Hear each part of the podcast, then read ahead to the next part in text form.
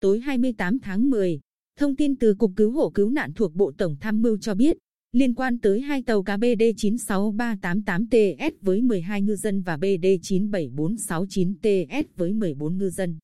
đều ở thị xã Hoài Nhơn, bị phá nước chìm ở khu vực cách Đông Nha Trang, tỉnh Khánh Hòa 170 hải lý, hiện mất liên lạc. Các lực lượng chức năng đang tích cực tìm kiếm, thực hiện lệnh của Bộ Quốc phòng. Sáng 28 tháng 10, quân chủng hải quân đã điều 3 tàu KN467, KN473 và KN490 xuất phát từ Cam Danh, Khánh Hòa, đi tìm kiếm cứu nạn 26 ngư dân của hai tàu này. Dự kiến từ 23 giờ đến 24 giờ ngày 28 tháng 10, các tàu cứu nạn sẽ đến hiện trường, đồng thời sử dụng thủy phi cơ JHC6 bay phối hợp tìm kiếm cứu nạn và chỉ thị mục tiêu cho các tàu mặt nước. Máy bay JHc6 đã cất cánh chiều 28 tháng 10 và thực hiện tìm kiếm trong một tiếng rưỡi đồng hồ trên biển, tuy nhiên không phát hiện được mục tiêu và quay trở về đất liền.